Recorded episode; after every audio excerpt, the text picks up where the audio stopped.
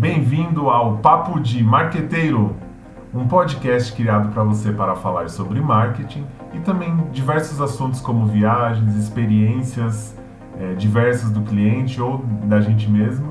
E eu sou o Ricardo, curioso na área das artes e empreendedor na área digital. Fala galera, aqui é a Daniela, sou empreendedora no marketing digital também, tenho alguns hobbies aí, atuo como musicista e fotógrafa. E hoje então a gente vai falar sobre o que nesse podcast, Rick? É, nós vamos falar hoje do marketing quatro ponto zero. Esses conceitos são feitos aí por Kotler e os parceiros que ele vem criando. E ele cria esse conceito aí já desde mais ou menos mil novecentos e cinquenta, que ele vem passando pelo marketing um ponto zero, marketing dois ponto zero, marketing três ponto zero e o que a gente vai falar hoje que é o quatro ponto zero.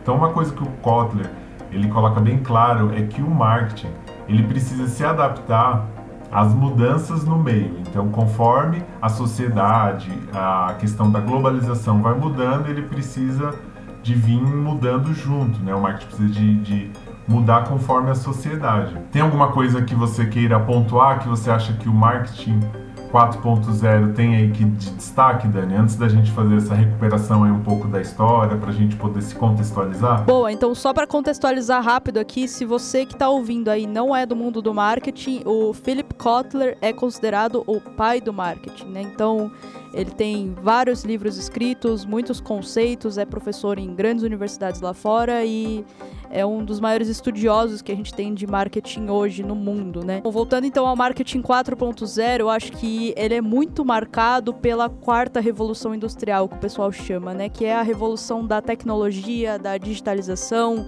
da automação industrial, né? Então, ele é muito pautado em conectividade, né? As pessoas estão cada vez mais conectadas, aí, avanço de internet, novas tecnologias, e ele traz diversos desafios aqui para os profissionais de marketing, seja pela questão de mistura, né, entre mundo físico, mundo digital, como que eu lido com os clientes, qual que é a jornada que ele faz, qual que é o caminho que ele passa ali, né, pela jornada dele. Então, acho que tem bastante coisa legal que a gente pode abordar no quesito marketing quatro ponto zero. Então, vamos lá. A Dani deu esse panorama do quatro ponto zero, que seria a conectividade. Então vamos voltar um pouquinho lá no marketing um ponto zero. Então vamos lá, o que, que Kotler fala que seria o foco desse, desse marketing? É na década de mil novecentos e cinquenta, sessenta, o pós-guerra ali da, da Segunda Guerra Mundial, é a gestão de produto. É onde se desenvolve a linguagem dos quatro P's, que é o produto, é, praça, que seria o local, preço... E qual é o outro mesmo, Dani? Agora deu uma... Produto, praça, preço e promoção, que seria a parte de publicidade, né? E toda a parte de divulgação da marca. É isso aí. Então, no um ponto zero, a gente começa pensando no produto. É a era que o produto é o foco das empresas que queriam vender, que queriam distribuir aí tudo que ele produzia. Então, o produto era o foco. A gente tem uma mudança aí para o dois ponto zero, onde já se começa a entender que o público... É, existe é, coisas específicas para cada público, então já se começa a segmentação, se começa a definição de mercado-alvo, posicionamento das empresas. Então esse marketing dois ponto zero, ele está entre mil novecentos e setenta a mil novecentos e oitenta. Vem aí uma segunda onda que é o marketing três ponto zero, onde é, a gestão de marca é o importante. Então no um ponto zero é o produto, no dois ponto zero já se começa a ser o cliente, e o três ponto zero é a marca, onde você já começa a criar o conceito de marca e a questão de personificar a marca. Tendo esse panorama em vista aí que é, durante essas décadas se passou pelo produto como foco, depois o cliente como foco, e aí no três ponto zero a marca. E, e assim, não é porque o um próximo movimento acontece que o outro é deixado. Até no outro podcast a gente falou, não é porque hoje existe um online que o offline, que seria o, o mundo físico, deixa de existir. As coisas têm que se intercalando, têm que se misturando. E tendo em vista também, como Kotler fala, que o marketing precisa evoluir conforme evolui a sociedade. Então, não é que um movimento cancela o outro, ele soma. Não, exatamente. Um, um, uma, cada evolução, né, vai somando novas características, novos desafios. E acho que vale é muito importante ressaltar também que com a evolução do marketing não quer dizer que todas as empresas já estejam praticando marketing três ponto zero, quatro ponto zero, até o cinco ponto zero que ele lançou recentemente, porque... é, é, um, é uma coisa cíclica, né? A gente vai aprendendo, a gente vai crescendo, a gente vai se evoluindo. As empresas, elas precisam se adaptar, elas precisam mudar a cultura delas, né? Então, é um processo longo. Eu acho que tem muitas empresas ainda... Ainda existem empresas pautadas no um ponto zero, mas acho que são poucas. Mas acho que ainda tem muita empresa ali pautando no dois ponto zero, né? Na questão da dor do cliente ali, não focando tanto na gestão de marca, no centrado ao humano, que é o três ponto zero, né? E acho que o quatro ponto zero é que ele tá vindo como um desafio bastante grande, principalmente agora na questão da pandemia, né? Que todo mundo precisou, de fato, ir pro digital e muitas empresas talvez não estivessem preparadas para isso. É, e se você pensar é, que na década de noventa é quando a internet começa a ganhar força no, no mundo de forma geral, que é onde o marketing três ponto zero também cria essa força, que é o humano, a marca. Então ali já se começava a perceber que o mercado ia se movimentar de forma diferente. Por quê? Antigamente as pessoas se informavam, muito antigo, pelo rádio. Então veio a T V, então as pessoas começaram a consumir as informações através da T V e do rádio. Não se cancelou o rádio, como a gente vê até hoje. É lógico que a nova geração praticamente não escuta rádio, mas logo veio a T V, e da T V, lá para a década de noventa, começou-se a internet. Então percebeu-se esse movimento que as pessoas começariam a ter informações fora desses canais. Então, é, hoje o cliente é muito mais informado, né? A, a internet trouxe essa característica para o mercado. A informação, as pessoas hoje conseguem ter acesso a informações muito mais fáceis. E aí, chegando hoje no que a gente tem nas redes sociais, né? A informação, então, é muito facilitada. Não, total. Eu acho que o três ponto zero, ele já começa a trazer muito essa questão de marcas de nicho, né? Você começa a sair um pouco daquela questão das massas e um pouco mais pro nicho, pra comunidade. E isso se torna ainda mais forte no quatro quando a gente fala de conectividade, né?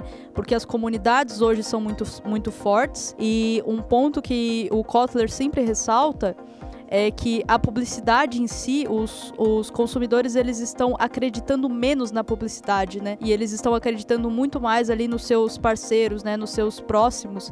Então, é muito importante que a marca trabalhe, né? A gestão dela ali dentro das comunidades, aquela via de mão dupla entre marca e consumidor, né? Eu acho que isso é, uma, é um grande diferencial que a gente tem no, no marketing quatro ponto zero. O Kotler comenta muito, que é a questão que a gente vem vendo até em, em empresas, né? Até na questão hierárquica. A gente sai de modelos muito verticais, né, muito hierarquizados, e a gente passa para modelos horizontais. Então a marca ali, ela já está comunicando diver- direto com o consumidor, você tem uma via de mão dupla.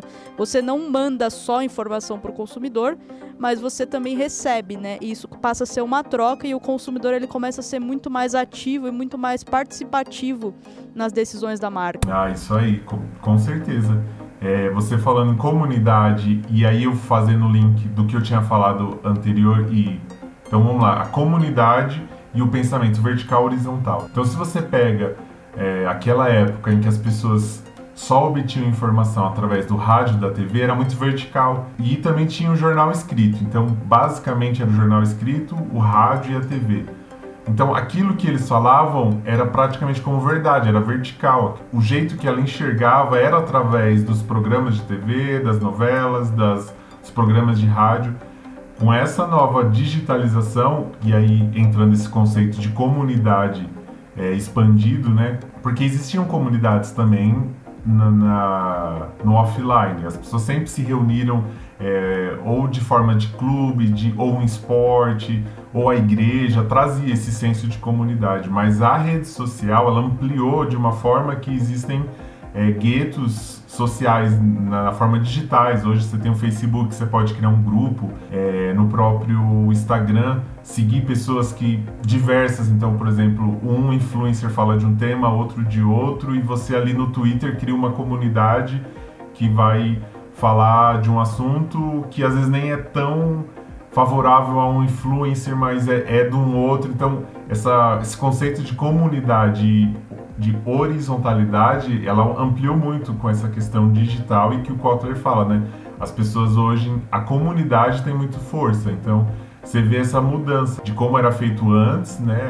Como as pessoas adquiriam informação e como contribuía com a sua comunidade, como hoje é feito essa troca de informação. Não, com certeza. Eu acho que um ponto que ele destaca muito é a questão de antes você precisava ser exclusivo, hoje em dia você precisa ser inclusivo, né? Isso começa muito no marketing três ponto zero, quando a gente começa a falar de questões ambientais, de valores, de ética, que as pessoas elas estão procurando mais marcas que se conectem com elas do que necessariamente, às vezes, um, um preço, ou às vezes até mesmo o produto em si, né? Eles valorizam muito isso. E a, o quatro ponto zero, ele amplificou isso ainda mais com essa questão da conectividade, né? Porque hoje você não tem mais barreira, então ela diminuiu muito ali, seja os custos para interagir com esses clientes, como também as barreiras, né? Porque qualquer pessoa hoje no mundo pode entrar no, no digital, né?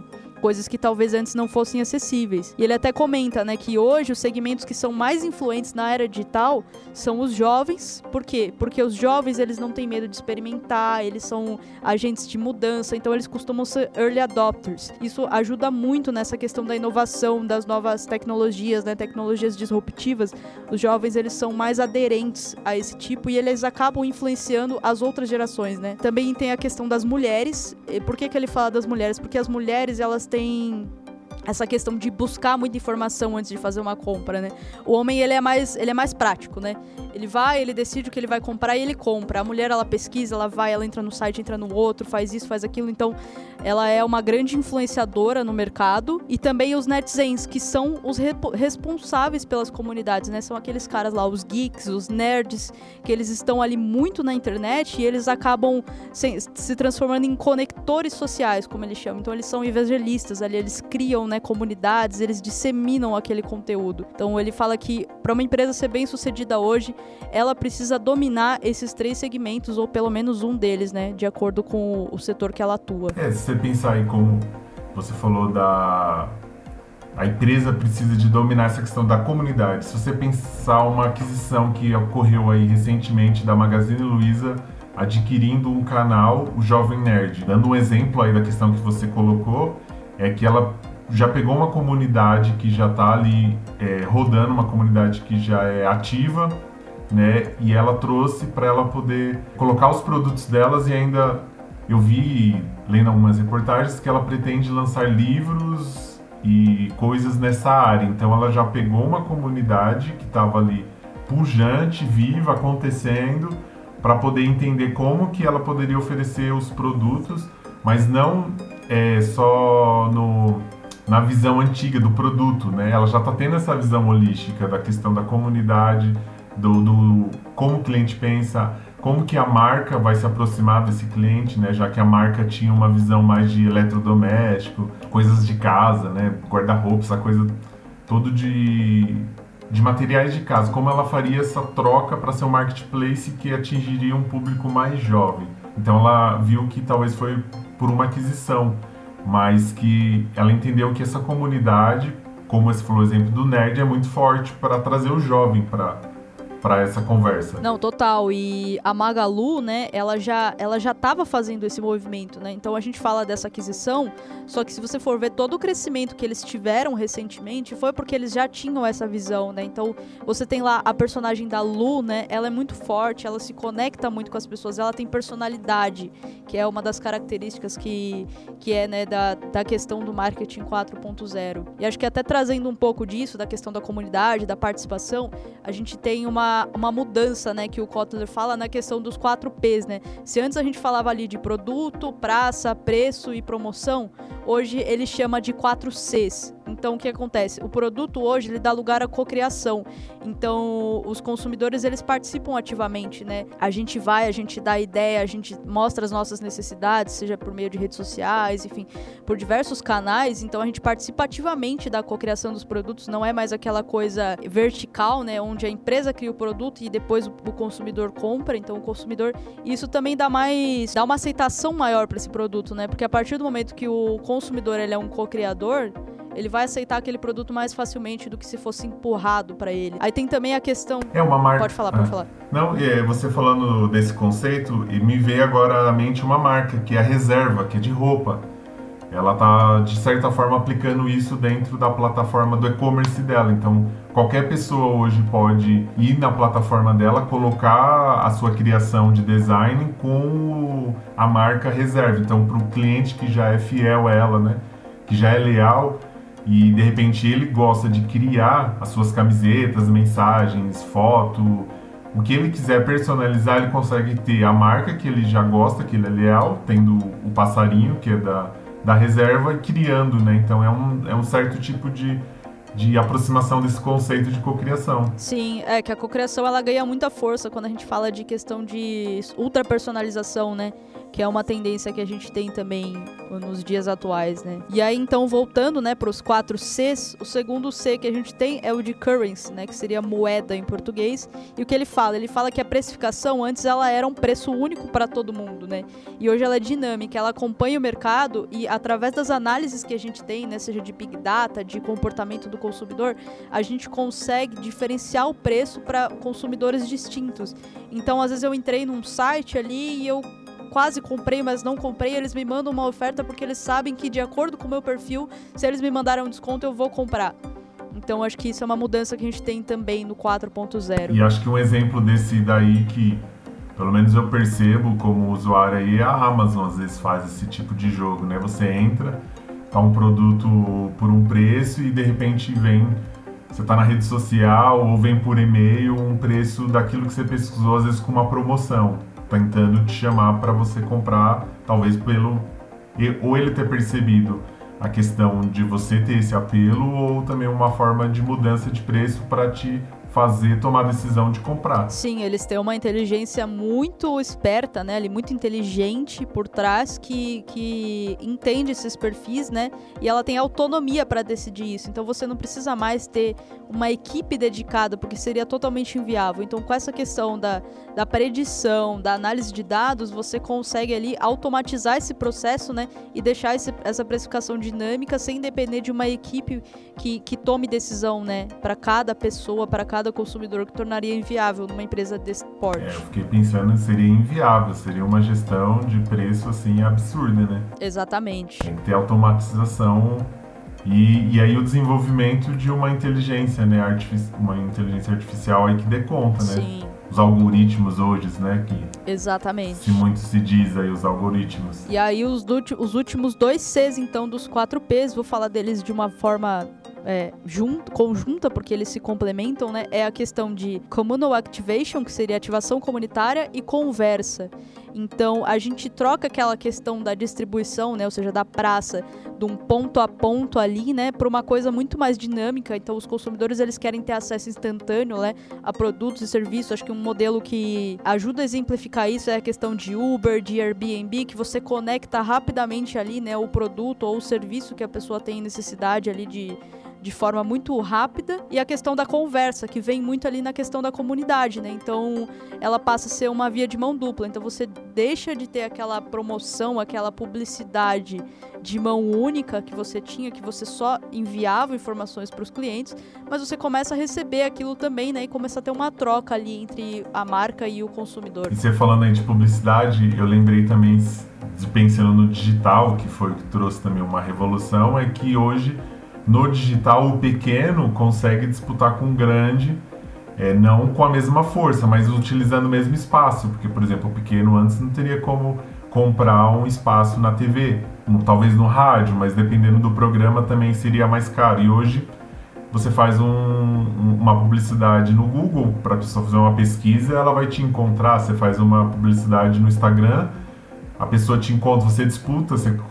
Você, eu também, talvez você, você também pensando como usuário, a gente vê isso na nossa timeline. Passa propaganda de um grande e passa propaganda de um alguém que é desconhecido, que talvez seja pequeno, mas que está tendo esse mesmo espaço. Então essa publicidade com essa tecnologia trouxe também facilidade para os pequenos. Não, com certeza. Eu acho que até como a gente comentou no episódio anterior, né, é essa questão da barreira de entrada. A internet, ela tem uma barreira de entrada muito baixa, porque ela tem um valor baixo, né? Hoje em dia, você com dez reais por dia, você consegue anunciar na internet, coisa que há muitos anos atrás, se você precisasse colocar uma vinheta na T V, um anúncio no, no rádio, era mu- exigia um, um investimento muito alto, né? E a tecnologia também, ela traz um outro ponto que é muito interessante, que os seus concorrentes concorrentes, eles não são mais unicamente do seu setor. Então, você começa a ver que os concorrentes, eles vêm de todos os setores. Grandes exemplos disso são o próprio Uber e Airbnb, que são empresas de tecnologia que hoje são concorrentes ali, né, do setor hoteleiro, do setor de turismo e do setor de transporte. Antes, o setor de transporte, ele só precisava se preocupar com o setor de transporte, né? E hoje não, você tem que estar de olho com tudo. E o setor de alimentação também, né? Exatamente. Que hoje eles também... Existe o iFood, mas se você pensar, o Uber já também tem o Uber, o Uber Eats. Então ele também já acabou sendo... Ele era transporte, hoje ele também já está atuando no, no de alimentação. Sim. Então hoje as empresas, elas têm que estar ali com o radar delas, né, ligado ali para...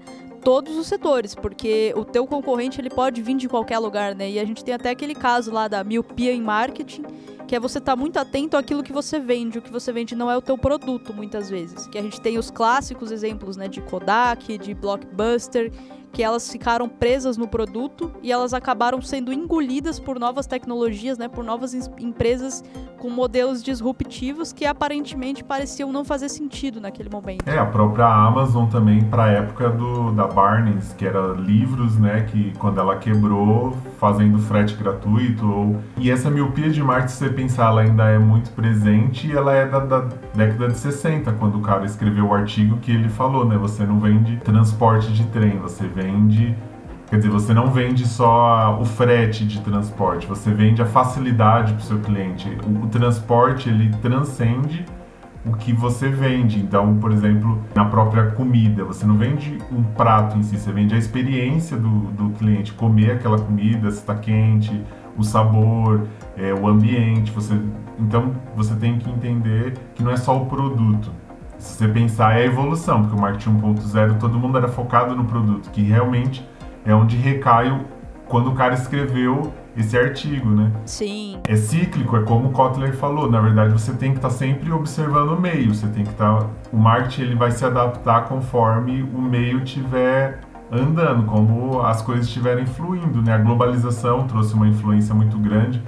É, se a gente pensar o tema que é hoje, a pandemia, é, não, não tem a ver muito com o marketing, mas se você pensar que teve, tiveram outras pandemias no mundo, como a espanhola, mas ela não teve a proporção que teve essa por conta da globalização, da movimentação com aviões. Então, se você pensar essa globalização em termos de marketing, então, às vezes, você tem acesso a uma marca que não...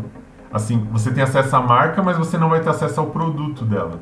Um exemplo que eu vi esses dias numa rede social é que tá tendo a Eurocopa agora. E um dos patrocinadores da Eurocopa é a Vivo E P S, que é uma empresa chinesa de telefonia.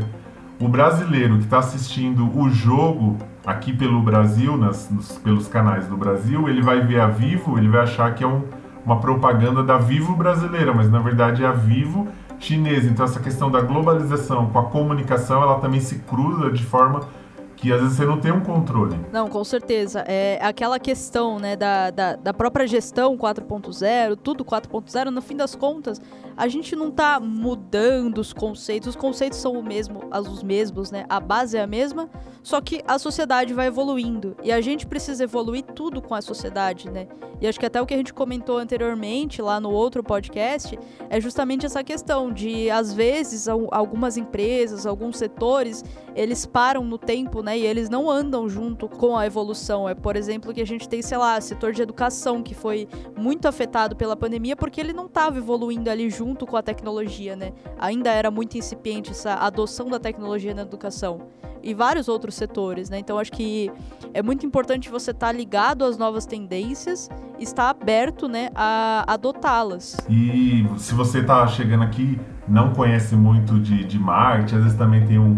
uma pouco de dificuldade de inglês, eu pensei agora que você usou o termo early adopter. Às vezes a pessoa não pode entender o que, que é isso, o que, que seria esse early adopter para português, que às vezes ficou dentro do contexto, né, que o Kotler falou, só para a gente trazer pro...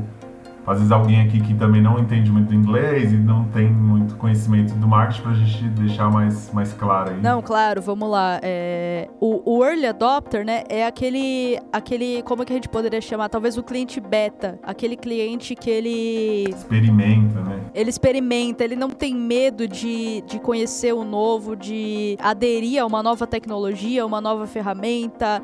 De repente, a gente teve a questão do Clubhouse, que apareceu do nada, né, que era uma plataforma totalmente diferente, com intuito de áudio e tudo mais, e tiveram vários early adopters ali que entraram muito rápido naquilo, nem sabiam se aquilo ia ser, ser grande o suficiente, né, a gente sabe que ele já deu uma diminuída ali, né, mas uh, o early adopter é aquele cara que realmente, ele testa aquele produto primeiro, né, ele, ele testa, e esse cara que testa, ele tem grandes chances ali, né, de se tornar futuramente um advogado de marca, um defensor daquela marca, de recomendar para as outras pessoas, por isso que é muito importante você estar tá ali muito próximo desse, desse early adopter, e a comunidade, ela reforça muito isso, né, e você...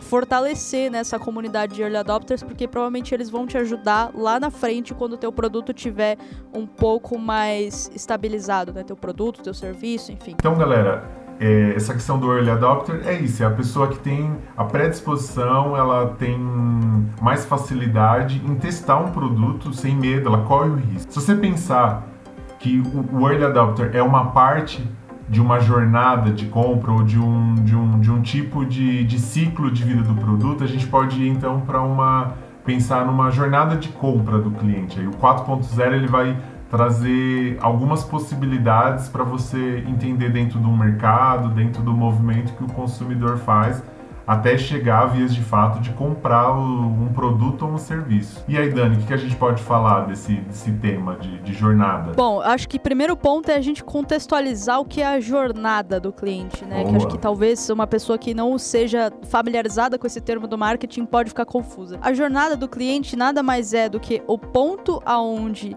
desde quando o cliente tem aquele primeiro contato com a marca, né? Então, quando você conhece a marca, todo o caminho que você passa até você realizar uma compra. E a gente tem hoje, né? Muitas vezes a, a jornada, é, muitas empresas param ali, né, na compra, mas a gente entende que a jornada, principalmente na questão do quatro ponto zero, ela vai além da compra, que é a questão do upsell, do cross-sell, da recompra, né, de você comprar outras vezes e também de você recomendar e defender a marca. Então, se a gente for elencar os pontos, a gente tem a parte de assimilação, ou seja, eu conheço a marca, né, eu já ouvi falar sobre ela, aí você tem a atração, que é eu gosto da marca, eu reconheço aquela marca, eu entendo que aquela marca pode fazer sentido, aí ele traz, então, a arguição, que é eu estou convencido, eu acho que aquele produto ou aquele serviço faz sentido para mim, e por fim eu chego na ação, então, que é quando eu de fato compro aquele produto, né, quando eu me inscrevo, enfim, tem várias formas de você realizar essa ação, dependendo do produto ou serviço oferecido. E por fim, então, a gente tem a questão que ele coloca da apologia, que é isso que eu comentei, que é a fase do pós-compra, que ela é muito importante hoje no cenário digital, né, que é a questão de você recomendar a sua marca, de você defender ela ali nas comunidades, nas redes sociais, e você até mesmo continuar, né, recomprando ali, aumentando o que a gente chama de L T V ou Lifetime Value, que é o tempo de relacionamento ali que você tem com a marca, né, e o quanto você é, investe naquela marca, seja em tempo, seja financeiramente. Show! Acho que dentro desses, é, desse tempo aí, dessa jornada que o cliente faz, acho que hoje o mais conhecido é o funil de vendas, né? Todo mundo... É, hoje, se você pesquisar em diversos sites sobre marketing digital, todo mundo está falando do funil de vendas, mas ele apresenta aí que existem outros formatos, outras formas com que o cliente faz essa jornada aí, né? Não é... Eu ia falar, né? Não. Não, exatamente. É, eu acho que essa foi, assim, quando eu estava lendo, né, esse bichão aqui, o Marketing quatro ponto zero, é, foi a parte que foi mais assim, abriu minha mente, porque a gente, como estudiosos de marketing, pessoas que trabalham no mercado, a gente geralmente é apresentado sempre para aquele famoso desenhozinho do funil, né? Então você atrai, você considera, né? Você gera consideração ali, a pessoa tem interesse e você faz a compra. E aí talvez no final possa ter uma recompra, um advogado de marca. Mas o que ele traz é que esse é apenas um dos padrões de jornada que a gente tem dentro do mercado. Ele é muito comum ali em bens de consumo, duráveis e serviços, né? Então todo mundo passa por todas as etapas, ou seja, eu sou atraído, eu crio uma atenção, uma consideração, eu compro e futuramente eu recompro, mas eu passo por todas as fases. E o que ele fala é que alguns setores, os, os consumidores, eles não necessariamente passam por todos esses essas, essas fases, né, essas etapas, e não necessariamente na mesma ordem. Então ele traz aqui outros três exemplos, que seria maçaneta de porta, que acontece aqui. Aqui são... o nome é engraçado, né? Aqui são os clientes que eles têm um alto compromisso com a marca, mas eles têm pouquíssima curiosidade. Isso é uma característica de principalmente produtos de baixo valor agregado, então de questão de bens de consumo ali embalados, aquela compra de supermercado. Eu não penso muito... Commodities. Exato. É, eu não penso muito para comprar, né? Eu vou no mercado e eu vou estar tá sujeito ali muito... Eu até tenho uma consideração de marca, eu tenho uma marca que eu prefiro, mas eu vou estar muito suscetível a trocar de marca se for conveniente, ou de repente com relação à disponibilidade que você tem ali no, no, no ponto de venda, né? A questão do, orç... a pessoa, do orçamento da pessoa, então ela também, a disponibilidade de troca, se aquele produto tem a mesma função, que talvez ele até falar, não é tão bom quanto aquela marca que eu costumo comprar, mas... É, faz com que esse giro, essa troca, seja mais fácil nesses tipos de produto, né? Sim, e ele também não tem tanta curiosidade, né? Então, se tem duas marcas lá, tem uma marca nova e uma marca que eu conheço, provavelmente eu vou comprar a que eu conheço. Porque eu não tenho aquela necessidade de conhecer uma marca nova, porque é uma coisa mais corriqueira, né? Uhum. Aí, então, qual que é o próximo ponto que ele traz, que eu acho que esse aqui abriu minha mente, porque eu já trabalhei nesse mercado, é a questão do peixinho dourado que ele fala, que é muito comum ali em setores muito comoditizados e principalmente no mercado B dois B, ou seja, business to business, né? Empresas que vendem para empresas. O que que ele fala? Ele fala que aqui você tem um, uma curiosidade muito grande, você pesquisa muito, você analisa muitos fatores, né? Você pega opiniões de pessoas terceiras. E ele conta que a publicidade, ela não tem tanta influência nesse setor. Por quê? Porque além de você ter esse processo de você pesquisar muito, analisar muitos fatores, ela geralmente é uma compra, uma compra mais complexa, né? Então ela envolve ali muitos interessados, muitos objetivos. Então quando a gente vê lá, é, às vezes é, você tem uma licitação, você tem que passar por diversos departamentos dentro da empresa. Então é, se torna ali, né, muito... diferente essa jornada, porque ela não depende exclusivamente de uma única pessoa ali, né? Um tomador de decisão. Sim, aí fica a dificuldade de você, é, pensando num funil comum, você às vezes até atrai uma pessoa que é da empresa, mas ela não é a decisora, ela não toma decisão, então ela até sugere, então atrair você até consegue. Mas aí não é ela que toma a decisão, é feito um caminho já um pouco mais complexo que, de repente, se ela tomasse a decisão, ela compraria. Então foi até eficaz a forma como você trouxe ela pela atração, depois consideração, mas não era ela. Então o B dois B tem essas dificuldades, né? Sim. É, ele é um mercado bastante diferente, assim, do B dois C, né? Por, até por conta desses diversos tomadores de decisões. E por fim, então, né, ele traz o modelo trompete. O que que é o modelo trompete? São empresas ali, né, muito focadas no mercado de estilo de vida, marcas de luxo, marcas de grife, porque essas empresas, elas têm uma afinidade muito grande, né? Os clientes, eles confiam na qualidade dos produtos, eles estão dispostos a defender a marca, mas ela tem uma característica muito peculiar, que é a questão de você ter um número maior de advogados de marca, né, ali no final, na questão da apologia, né, quem defende, quem indica, maior do que quem realmente compra. Porque o que acontece, como são produtos de alto preço, né, muitas pessoas ali, elas têm vontade de ter aqueles produtos, mas ela não tem condição. Só que a marca, ela é tão sólida, ela é tão envolvida, né, com, com os consumidores, que você recomenda mesmo assim, né? Então, por exemplo, sei lá, hoje eu não tenho condições de ter uma Ferrari, mas eu talvez recomendasse. Esse tipo de setor, ele é considerado o setor trompete. Bom, bem diferenciado, né? Bem diferente você pensar aí dos, dos, dos outros que estavam vindo, porque o, o peixinho e a maçaneta meio que... Na verdade são opostos, porque o maçaneta era os comoditizados, né? E o peixinho, aquele mais o B dois B, né? E aí esse daqui vem... Sim. É, o maçaneta, ele é produtos de baixo valor, sim, né? Então, questão ali que produtos de compra, compra muito simples, Contra o B dois B, que são compras muito complexas, hum. né? E aí você vem com esse outro formato, que é a questão do, do setor de luxo, né? Do setor de grife, que tem uma característica muito diferente. E aí, por fim, então, né? Exato. Por fim, então, o que ele faz? Ele traz um modelo que ele chama de gravata borboleta, que seria um quinto modelo, que acontece, que é o modelo, supostamente, do mundo ideal. Onde o que, que você faz? Todos os clientes que você atrai, eles realizam uma compra, e todos aqueles clientes que são conscientes da sua marca, eles estão dispostos a te defender. Obviamente, são raríssimas essas, esses casos, né? A maioria não vai ser, porque a gente não vive no mundo ideal, né? E sim no mundo real. Mas o que ele traz com esse modelo é o seguinte: você pode usar esse modelo para sobrepor ele no teu modelo, né? No, no teu setor ali, e então entender aonde está o teu gap, aonde você precisa melhorar para se tornar mais próximo do modelo ideal. Será que esse modelo... Não...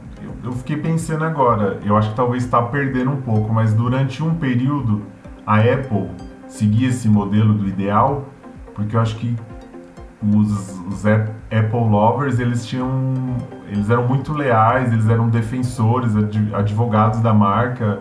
Hoje você vê já uma movimentação um pouquinho diferente, né? Até por algumas coisas pontuais, como do carregador, ou de algumas coisas que foram surgindo que, da empresa, mas será que durante um período a jornada do, era esse, esse estilo da, da Apple, ou será que não dá pra... É, então, eu acho que assim, a gente não consegue afirmar, né, seria burrice a gente falar que a gente vai afirmar que ela tem esse modelo, até porque o modelo ideal, geralmente, ele nunca vai ser o modelo real. Acredito que eles transitem ali muito próximos do que seria um modelo ideal em alguns momentos da, da história da empresa, né, mas é aquela coisa, né, o modelo ideal... ele nunca vai ser o real, porque o real tem várias interferências e várias coisas. Eu acho que a nossa busca, ela não precisa ser necessariamente pelo modelo ideal. É, tem uma, um, um ponto que eu gosto muito de trazer, assim, que eu peguei com o meu mentor, com o Joel J, que é a questão de você trocar essa questão da perfeição pelo alto padrão. Então, cara, você não tem que ser perfeito, mas tenha alto padrão, faça aquilo com excelência, faça com qualidade. Acho que é isso que as empresas precisam buscar, né? A excelência, a qualidade, acho que vem muito do esporte isso, e são coisas que nos ajudam muito em diversas áreas da vida, inclusive nos negócios. Ganchando ainda aí do que você falou do esporte, do Joel, é, o esporte, é, todo mundo tem que ter alta performance, só que naquele momento um vai ser o campeão, um, um vai ser o do segundo e o outro vai ser o terceiro lugar. Não quer dizer que os três não fizeram alta performance e que... o que foi primeiro foi o ideal, foi o perfeito. Às vezes ele nem bateu o recorde, por exemplo, usando essa linguagem do esporte para a gente trazer para a questão também do, da, da do movimentação do cliente e de como a empresa pensa essa movimentação dentro do que ela produz ou do que ela oferece de serviço. Então nem sempre você vai oferecer o perfeito, mas tem que estar sempre na excelência, a alta performance do que a empresa pode entregar. Exatamente, acho que tem dois conceitos que ajudam muito a materializar isso, é que é a questão da auto-performance e da alta performance. Então, a alta performance é você em relação aos outros, né? Então, é o teu resultado perante aos outros. Então, você ter excelência ali, trazendo para o mercado, né? Você ter excelência perante os teus concorrentes. E tem a auto-performance, que é a sua própria performance, né? É você tá dando o teu melhor. Então, acho que, primeiramente, você precisa buscar a tua auto-performance, ou seja, você entregar o teu máximo com excelência, com qualidade, e aí a alta performance, ela vai ser uma consequência da sua auto-performance, né? Então, trazendo para o mercado, você tem que primeiro focar ali em trazer o melhor produto, o melhor serviço, aquele serviço de qualidade, de excelência, o melhor atendimento, e isso, consequentemente, vai começar a te trazer ali, então, uma alta performance dentro do mercado, né? Então, você vai começar a ser reconhecido, você vai ter mais clientes, você vai ter mais advogados de marca. Então, no fundo, no fundo, é, a gente pode pegar conceitos de diversos mercados e, no fundo, eles se aplicam em tudo, né? É isso aí. Acho que é isso que a gente pode é, resumir aí do que hoje a gente colocou no nosso podcast do Marketing quatro ponto zero. Existem mais coisas que a gente possa comentar e talvez a gente até faça um vídeo, faça um, um podcast é, comentando um pouco mais e trazendo talvez um pouco mais de exemplos de algumas empresas. Mas você que é do profissional de marketing ou aquele que está pensando em entrar na área do marketing ou no marketing digital, você pensar em como o marketing evoluiu e como ele se adaptou às mudanças do meio, do ambiente com que ele veio. É, o produto é importante? Até hoje é importante. mas ele não é mais só o foco. O cliente, como você entender o cliente, é, saber das nuances, saber que você pode segmentar por interesses, por, por diversas nuances que você perceber no cliente, é, depois vem para a marca, como a marca vai criar uma personalidade para interagir com esse segmento ou com aquela, aquele nicho de mercado. Vai vendo que o marketing vem evoluindo e que hoje você tem que pensar em tudo isso de uma vez só. Exatamente, e acho que o ponto-chave aqui é sim, você tem que pensar em tudo isso, você tem que estar atento a tudo que está acontecendo no mercado, novas tecnologias, novas empresas, tecnologias disruptivas, ideias inovadoras, mas sobretudo entender que é, isso também é uma jornada, né? Então, se você pratica o marketing, sei lá, um ponto zero hoje, se você ainda está focado no produto, tudo bem. Você precisa evoluir, mas não tenta sair do um direto pro quatro. Passa o caminho natural, né? Vai, vai evoluindo junto com, com o seu produto, com a sua empresa, com o seu serviço e vai oferecendo, né, uma melhor experiência ali pro seu cliente. Vai, então, entra no digital, melhora a tua gestão de marca, mas faça o passo a passo, né? Porque às vezes se você quiser dar um passo muito grande, talvez você, você se perca no meio do caminho, né? Acho que é, é, acaba sendo uma grande dificuldade ali, né? Diversas empresas, diversos setores. Então, entenda, estude, conheça, aprenda os conceitos, entenda como que funciona, a questão de comunidade, de jornadas, de valores das empresas, né? De tudo. Mas vá adaptando, né? E, e mudando ali, né? De forma... Como que eu posso colocar? De forma progressiva. Então, não tenta mudar de uma vez. Eu acho que um ponto que, que eu gosto muito de trazer, assim, que, que me ajuda muito é mudança de comportamento é gradual, né? Então, não vai querer sa- sair de um ponto, do ponto A e ir pro ponto D de uma vez. Passa pelo B, pelo C e aí depois você chega no D. Eu acho que esse seria o ponto-chave para você não se perder, não se perca na sua jornada. Entenda, aprenda, estude e aplique. Mas vá ali, né, é aquela frase que o pessoal gosta muito de falar, né, pense grande, comece pequeno, erre rápido e, e vai seguindo. Acho que é muito isso, né. Então, a gente agradece ao nosso podcast número um. Se você quer saber mais sobre marketing e coisas afins como artes, acompanhe a gente pelo YouTube, pelas plataformas. Tem mais algum recado aí, Dani? Lembra de se inscrever no nosso canal se você estiver no YouTube, ou segue a gente se você estiver ouvindo em alguma plataforma digital, né? E também, como que a gente te encontra nas redes, Rick? É isso aí, hoje eu tô no, no Instagram como Ricardo Pitão do Marketing. Se você quiser me procurar também, é arroba dani.tm. Encontra a gente lá, comenta o que você tá achando do, dos podcasts, comenta no YouTube, enfim, nas, nas plataformas digitais você não tem como comentar, mas procura a gente, comenta, fala o que você tá achando, é, quais outros assuntos você quer ouvir, né? Os feedbacks são super bem-vindos. É isso aí. Valeu!